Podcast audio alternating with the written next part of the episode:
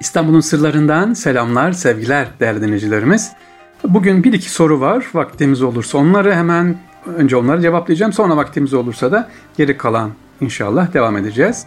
Soru şuydu. Bir Instagram canlı yayında Hacı Beşir Ağa'dan bahsetmiştim efendim. Hacı Beşir Ağa'yı soruyorlar. Nedir Hacı Beşir Ağa'lık demiştim. Hacı Beşir Ağa muhabbet, zirve özellikle sevgideki beklentisizliği anlatıyor demişti. Konu nereden çıktı? İstanbul'da Eyüp Sultan Hazretleri'ni ziyaret ederseniz türbeye girerken sol tarafta e, Eyüp Sultan Hazretleri'nin girişinde Hacı Beşir Ağa var. Hacı Beşir Ağa'nın önemi nedir? Uzun yıllar 22-23 sene ne yapmış? E, Sürre alaylığı yapmış, Sürre eminliği yapmış. Ve insanların hacca gitmesine ön ayak olmuş yani lider getirip götürmüş. Bir nevi ne diyelim biz kafile reisi görevini yapmış. Padişah adına da ne yapıyor? Hacca gidiyor, vekil olarak gidiyor. Ayrı zamanda İstanbul'dan ve Türkiye'nin değişik yerlerinden toplanan yardım kampanyasını, o dönemin yardımları, paraları, eşyaları Medine'ye götürüyor. Mekke'deki fakir fukaraya dağıtıyor Hacı Beşir. Ve bu görev uzun yıllar, 20 yıldan fazla yapıyor. İşte aynı zamanda padişahın da müsahibi, yani müsahip ne demekti daha önce açıklamıştık. E, sırdaşı, onun muhabbet dost arkadaşı. Onunla üç padişaha da hizmet ediyor. Bu kolay bir şey değil sevgili dinleyiciler. Hacı Beşra'nın özelliği bu. Yani beklentisiz, karşılıksız hizmet yapan birisi.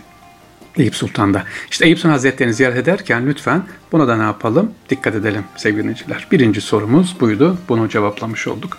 Başka değerli dinleyiciler İstanbul'da Eyüp Sultan Hazretleri ilgili sık sorulan bunu anlattım. Yine de tekrar edelim, anlatalım. Eyüp Sultan Hazretlerine girdiğiniz zaman ön taraftaki büyük duvar o çevrili olan büyük çınar ağacının olduğu yer Eyüp Sultan Hazretleri'nin gazetedildiği, yıkandığı, kefenlendiği yerdir efendim. Onun için etrafı çevrilmiştir. Orada gördüğünüz ıı, şekiller ise Mevlevi sikke dediğimiz yani Mevlevi dervişlerin kafasına giymiş olduğu giysidir efendim. Başlıktır öyle söyleyelim. Etrafındaki çeşmeler ise yine aynı şekilde şu anda halen durmaktadır, akıyor. O dönemdeki Eyüp Hazretleri'nin gazetedildiğini, yıkandığını sembolize eder. Bir semboliktir onlar. Peki çınar ağacı nedir? Orada bulunan çınar ağacın hikayesi ikiye bölünmüş durumda olan çok eskidir. O o kadar eski ki diğer çınarlarda olduğu gibi. E, düşünün Fatih döneminden beri neredeyse orada çınarlar var. Yani 200-300 yıllık yeni çınarlar var. Daha eski çınarlarımız da orada var. Efendim hikaye şu, hikaye şu. Akşemseddin Hazretleri mezarı keşfediyor. Mezarı keşfettikten sonra e, diyor ki yarın sabah kazarız sultanım diyor. Tabi padişah da heyecanlı. Bir an önce Eyüp Sultan Hazretleri'nin mezarının bulunmasını istiyor sevgili dinleyiciler. E, niye?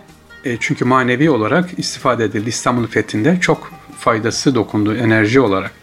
Akşemseddin Hazretleri oraya şimdiki türbenin bulunduğu yere bir çınar ağacı koyuyor, dikiyor.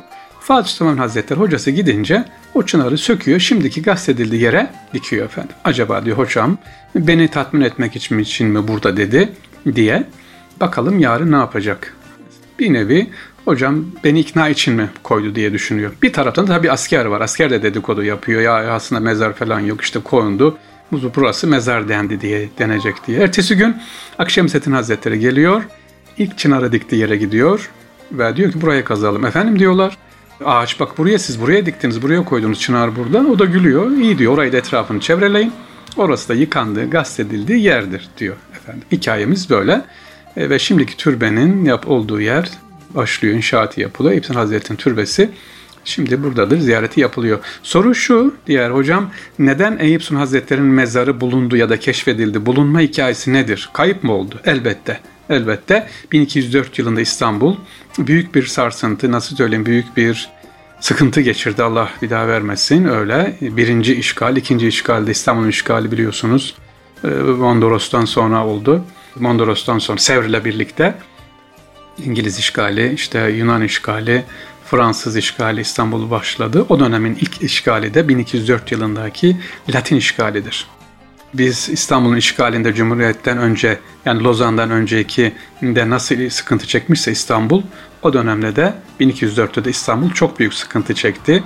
Niye? Latinler nerede bir mezar görseler Ortodoks Azizi diye yok ettiler. Mezarı tahrip ettiler. İşte Eyüp Sultan Hazretleri'nde Ortodoks Azizi diye O mezarı da o zaman kaldırdılar, düzlediler. Bu kadar e, despotluk, bu kadar ne diyeyim bağnazlık vardı. O dönem 1204 yılındaki 4. Haçlı Seferi'nde. Türbenin kaybolma sebebi de e, budur. Daha sonra dediğim gibi Akşemseddin Hazretleri'nin zamanında tekrar şu anki türbe ve mezarı yerine bulundu. Hazır yeri gelmişken sevgili dinleyiciler, sahabe konusunda biraz girmek, konuşmak istiyorum. İstanbul'da sahabe var mı? Tabii ki var. Ama bazı sahabelerin makamı vardır. Mesela Yeraltı Camii var. Gidin lütfen o görün. Yeraltı Cami dediğimiz aslında e, mahzendir orası, sarnıçtır. Karaköy'deki sarnıçtır. Orada da var iki üç tane. Bir tanesi onun makamdır. Makam dediğimiz şey nedir? Evet sahabe gelmiş, burada kalmış teberrüken, sembolik olarak buraya geldiğine dair oraya bir sanduka konmuş. 2. Mahmut döneminde özellikle. Mesela yine aynı şekilde Cabir Camii'ndeki makamda Cabir radıyallahu mezarı yoktur orada. E, makamı vardır. Gelmiş, İstanbul'da bulunmuş, sonra tekrar İstanbul'dan ayrılıp gitmiştir. Böyle ayrılan sahabeler içinde İstanbul'da makamlar vardır. Bunlar bazen karıştırılır. Efendim sahabe mezarı diye değil aslında. Olsun biz hepsine de selam gönderiyoruz sevgili dinleyiciler. Demin yeraltı cami dedim ya Karaköy'de. Şimdi onun da hikayesi ilginç sevgili dinleyiciler. Yeraltı Camii dediğimiz Karaköy'de özelliği nedir? İstanbul'u hani hatırlayın zincirlerle e, Sarayburnu'ndan Karaköy'de şimdiki caminin olduğu yere zincirlerle gerilmişti. Gemiler giremiyordu. Fatih'in gemileri karadan yürüttüğü bölge var orası. Peki bu sarnıcın ya da bu caminin özelliği nedir? İşte makaranın bulunduğu yer burasıdır. Yani Halic'i kapatan zincirlerin, ana zincirlerin bulunduğu kumanda noktası burasıdır. Yeraltı cami. Onun için burası önemlidir. Osmanlı burayı fetihten sonra ne yaptı? Temizledi, su boşaldı burayı. Daha sonra askeri depo olarak bir müddet kullandı. Yeniçerilerin kaldığı yer olarak da kullanıldı. Daha sonra 1700'den sonra özellikle daha türbe falan yok. Dönemin Şeyhülislam'ı rüyasında burayı görünce sahabe kabirlerini burası o zaman camiye çevrildi efendim. Evet yeraltı cami İnşallah yolunuz düşerse oraya da gitmeyi ihmal etmeyin. Artık inşallah pandemi yavaş yavaş bitiyor. Korona bitiyor Allah'ın izniyle. Ee, Allah kolaylaştırsın. Bir ziyaretlerimize inşallah başlayalım sevgili dinleyiciler. İstanbul'un sırlarındayız. İstanbul'un sırlarında yeraltı camini anlattık, söyledik. Eyüp Sultan Hazretlerinden bahsettik. Şimdi de sevgili dinleyiciler Arap camimiz var. Arap Camii de yine Karaköy'de giderken ama Arap Camii'ye gitmeden ben sol tarafta hemen e, tünelden geçiyoruz. Sol tarafta bir e, çarşı var. Ne diye üzerinde şöyle yazar. Ayasofya Vakfı Kebiri diye yazar. Ayasofya Vakfı Kebiri Fatih Sultan Mehmet Han'ın yaptırmış olduğu bir çarşıdır. Ne demek Ayasofya Vakfı Kebiri? Yani Ayasofya'nın giderlerini karşılamak için yapılan bir işhanı, o zamanki işhanıdır, handır, kalınacak yerdir. Gelirlerin amacı nedir? Ayasofya'ya bir gelir elde etmek için de buraya da gitmenizi, görmenizi tavsiye ederim. Hazır buraya gelmişken yolunuz düşüyor. Ayasofya Vakfı Kebir'ini e, gördükten sonra hani şöyle biraz gezin. Şu karışıklığı göreceksiniz. Nereden nereye küçük küçük dükkanlar, daracık dükkanlar olmuş. Girmeye bir artık zorlanıyorsunuz ama biraz şöyle Haliç'te sahilde yürümenizi isteyeceğim. Orada da sahilde e, birkaç tane türbe göreceksiniz. İnşallah o geziden sonra bakıp göreceksiniz oraları balıkçılara doğru gidin. Hemen teknelerin olduğu balıkçılar da var. Balık çarşısı var. E, o türbelerimiz de daha sonra ihya edildi. Allah rahmet etsin.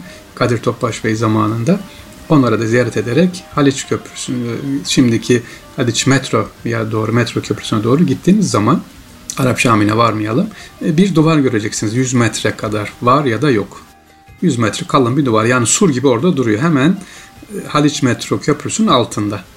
O duvarın işi ne? O duvar nedir derseniz o duvarda Halic'in o dönemki Galata surlarının dışarıdaki surlardan elimizde kalan bir parça. Evet İstanbul 1453'te fethedildi ama Osmanlı 1455 yani yaklaşık 2 yıl sonra Galata'ya geçebildi. Tabi Galata savaşılmadı orası. Daha sonra işte istişareler, konuşmalarla e, baktılar ki Osmanlı İstanbul'da kalıcı güçlü. Bir yerde kendiliğinden ne yaptılar? Teslim oldular. Osmanlı bayrağı oraya asıldı. O surlar elimizde kalan bölüm ise Galata surlarının bir parça. Bir kısmı da içeride var.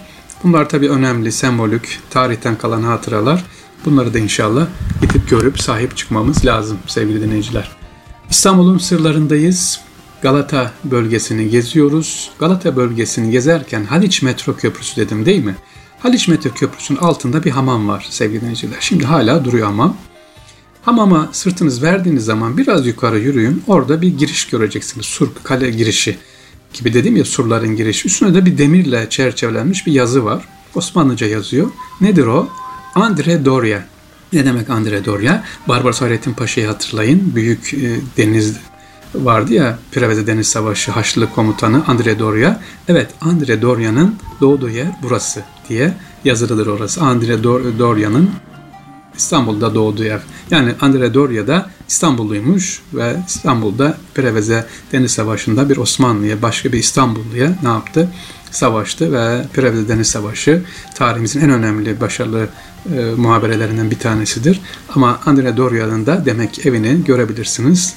Eskiden uzun uğraştık elhamdülillah muhafaza edilsin o yazılar diye. De ziyaretlerle sahip çıkarsanız onlar da gider. Yoksa bir müzede bulabiliriz ileride bir yerde sahip çıkılmazsa.